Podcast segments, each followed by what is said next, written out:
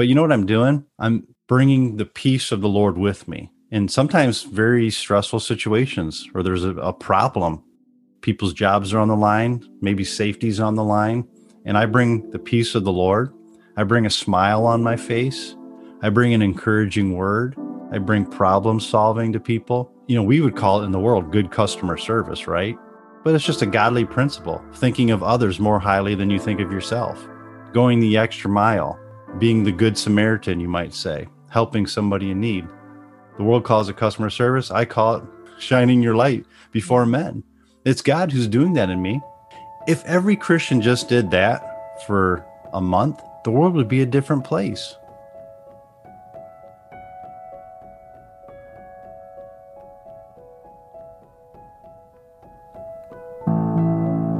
Are you a seeker, believer,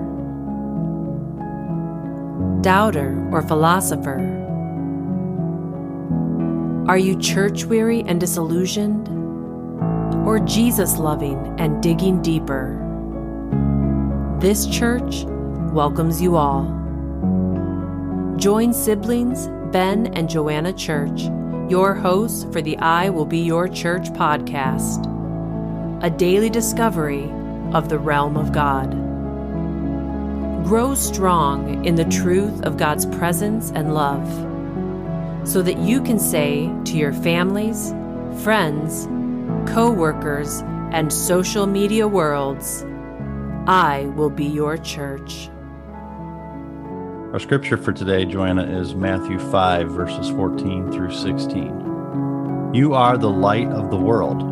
A city set on a hill cannot be hidden, nor do people light a lamp and put it under a basket, but on a stand, and it gives light to all those in the house. In the same way, let your light shine before others, so that they may see your good works and give glory to your Father who is in heaven. This scripture kind of reminds me of the classic movie On the Waterfront. It was a Marlon Brando film. I would recommend rent that movie if you can get a hold of it. It's an, a really good movie that shows a priest in the down on the docks on a waterfront in a little uh, union community, hardworking, blue collar dock workers, and a priest is standing up against the mob basically and Marlon Brando's character is kind of caught in the middle of of uh, trying to be forced to do the wrong thing, and yet he knows in his heart because of the priest and, and this this gal that he's interested in that he should be doing the right thing. And but there's a scene in that movie, powerful scene. I watched this movie just a couple months ago, and it really inspired me to live this way myself. And it just fits in great with this podcast of "I Will Be Your Church." Father Barry is the character, and there's a scene you could watch on YouTube. You can bring it up. He's down in the hull of a boat where all these dock workers are, are you know, lifting out this cargo up onto the docks. And he's trying to stand up for the truth. You know, he's trying to help these workers get a fair deal because the mob bosses are sticking it to him. And so he stands up in, in that setting and he says, This is my church. And if you think Christ is not down here on the waterfront, you've got another thing coming. And then he gets suffers persecution. There's blood that is drawn, and there's a whole situation. But just that sentence, this is my church, inspired me. Wow, that is the truth of the gospel. And that's what we've been talking about past few weeks is that church is not necessarily in a building like we all have thought it is our whole lives. No, church is a person. That's the difference. I think we have to change our mindset. Church is not a place, church is a person, and it's a group of people. It's an assembly of, of one or more people. And the reality is that wherever we are in our everyday life, we need to be the ones who are representing the gospel of Jesus Christ, the truth of God's word. In the hard situations, situations that bring persecution, in the situations where needs need to be met, in the great situations, in the celebratory situations. We need to be Jesus wherever we go. And that really inspired me. In a previous episode, we talked about how your own household can be your enemy. And yet, Jesus promises that when you are the light of the world, which we are, we can give light to our entire house. Mm-hmm. We can bring light to our household. And I think it's beyond the household. He says, uh, we're the light of the world. Well, Mhm. what's your world? If you're trying to be there for people, if you're trying to be the church for people, what's your world? Well, my world is my household. It's my husband. It's my son. My world is my coworkers who are all virtual. I, I don't even get to see them. I, I work from my home, but they're my world. I need to be giving my light to them. I'm supposed to be letting that light shine out of me. And I fail sometimes, right? We all do Oh yeah. we have our our days where i'm fully under a basket and there's not much light coming out but tell you what the very next day i rip that basket off and say nope i'm gonna i'm gonna shine fill me again lord let me Mhm. shine for my world and so it really is about what look at your world who's your world are you bringing light to them are you exposing it says um, let your light shine so that they may see your good works well how, so how do we shine light do good things for people Exactly. speak good words to people let your light shine by being good just Mhm. being good in this world right now stands out That's exactly right. I try to do that on my my job. So I, I work a secular job all day long. I travel around northern Ohio. I'm in a lot of different facilities, different types of facilities, meeting a lot of maintenance people and engineers, plumbers, those types of guys. And I try to always bring peace to the situations I go in. You know, I'm not saying I, you know, I'm not meeting all these guys. I'm a Christian, and you know, God loves you, and all these things like that. That maybe some people associate with that's the Christian thing to do. I'm not picketing, and or I'm not saying you're a sinner or you need to be saved. But you know what I'm doing? I'm bringing the peace of the Lord with me in sometimes very stressful situations where there's a, a problem. People's jobs are on the line, maybe safety's on the line, and I bring the peace of the Lord. I bring a smile on my face. I bring an encouraging word. I bring problem solving to people. You know, we would call it in the world good customer service, right? But it's just a godly principle, thinking of others more highly than you think of yourself, going the extra mile, being the good Samaritan, you might say, helping somebody in need. The world calls it customer service. I call it shining your light before mm-hmm. men. It's God who's doing that in me. If every Christian just did that for a month, the world would be a different place. Well, I think that's why sometimes we hear one of the tough questions, and and someday we'll get into some of those tough questions of God and spirituality. But one of the tough questions is why doesn't God change a situation? And Mhm. yet we can see from the scripture that he's saying to us, you go change that situation. You go take your light into that situation. Take your peace into that situation. Let your light shine in those moments because he's trying to raise up his children for eternal purposes. Mhm. And that's how we're going to learn how to do it is not by having him come in and swoop in and and shine his glorious light all the time over everything. No, he's saying you shine. I've put myself into you. I've put my light into you. I've put my power and my glory into your very being. Now you go take that and change the world. You change the situations That's you right. change the the things that you come into contact with that are are terrible and wrong and imagine you know just imagine if Mhm. we all just did each of us just did it if we just each did it the light the world will be full of the light of god That's exactly right. Like I'm reminded of the scripture Romans two nineteen.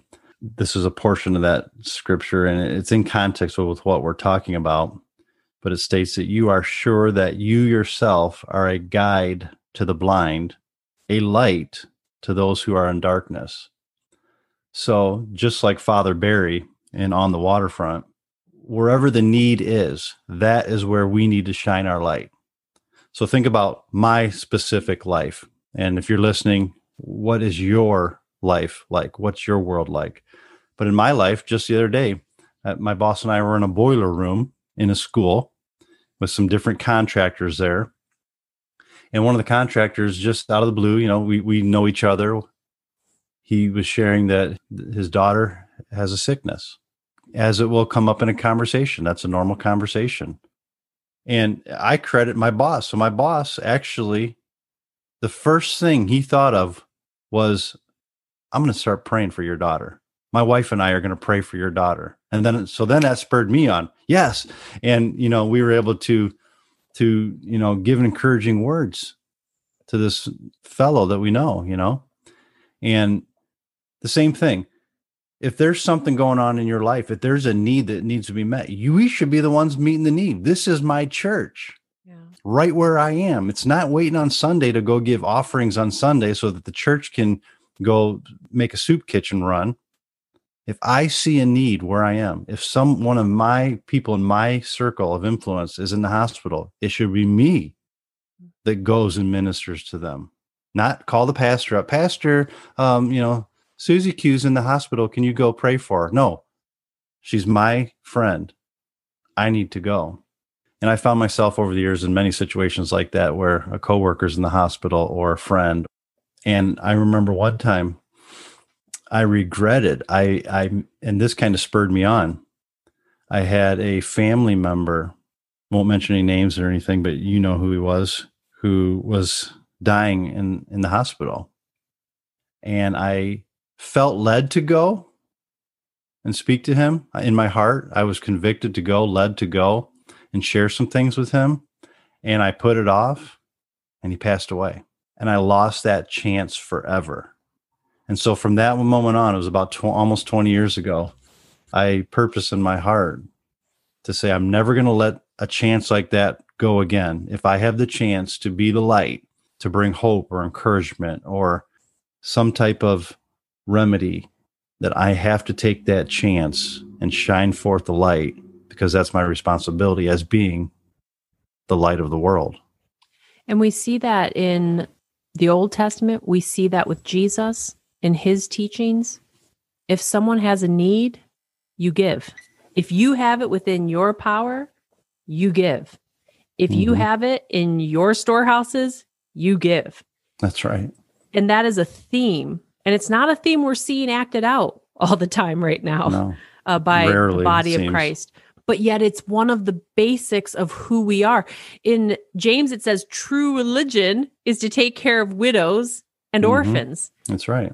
And we're trying to make re- religion into condemnation. Sing, sing, yeah, or yeah, singing, singing, songs. Yeah. And, you know, we're trying to make it everything but what it is and part of that is because human the human nature that still is in us uh, wants it to be someone else's responsibility mm-hmm.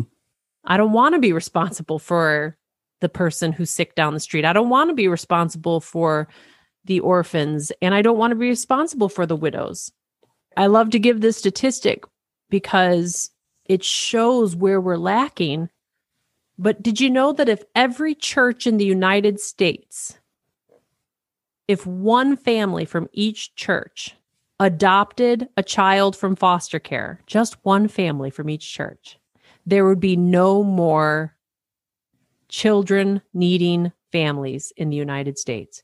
There'd wow. be no more just orphans. one family from every church. One family from every church.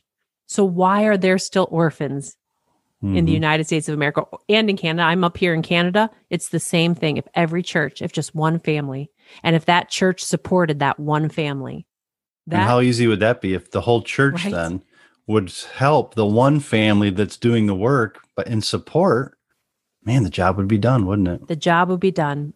And so it's not someone else's responsibility Mm-mm. to shine the light. It's my responsibility. It's your responsibility. It's the responsibility of every believer to look at what's been given to them by the Lord and say, now, how do I give it away?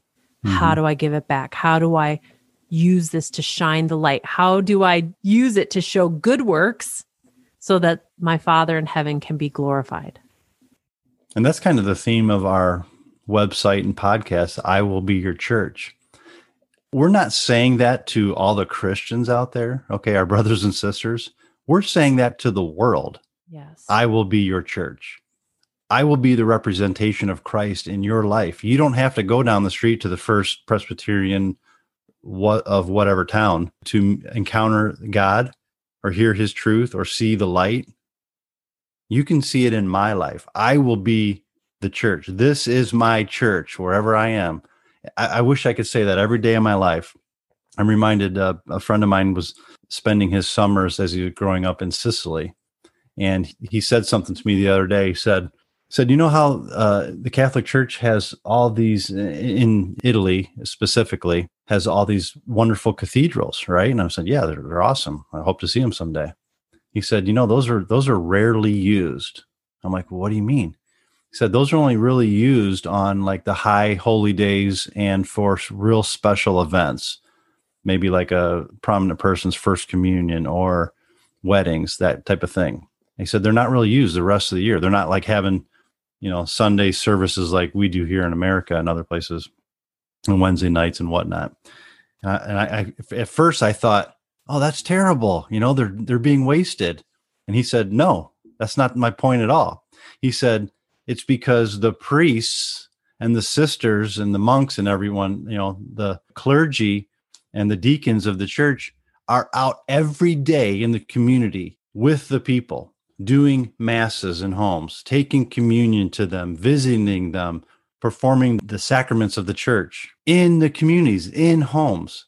Exactly said, where they're supposed to be. yeah. They, they didn't define themselves by the building that this is my church. They had Father Barry's mindset of the community is my church. Mm-hmm. My circle of influence is my church. I want to be that. I want my church where I go to church to start thinking of it that way. If every person were to think of that, you you mentioned adoption.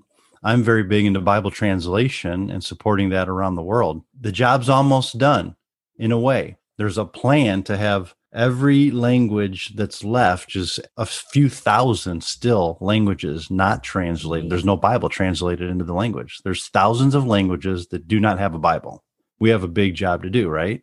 Well, I figured it out with what it takes to translate the Bible nowadays with indigenous teams of translators and they're supervised and there's you know this whole process that goes through you could go to wycliffe associates if you want to get into that and look it up it's like $20000 worth of equipment plus ob- the obvious logistical expenses you know getting things organized but it only takes about less than two years to translate the Bible now, where 50 years ago it took a lifetime, 30 years to translate one Bible into a language. Now it's less than two years.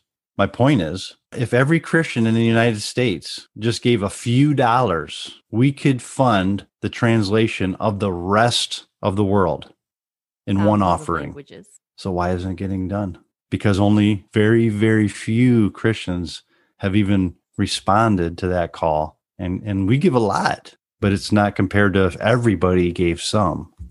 The job would be done. We'd literally have the job done in a year or two years. I think this using these two examples of issues that we're passionate about goes to show you find what it is that god's put in your heart.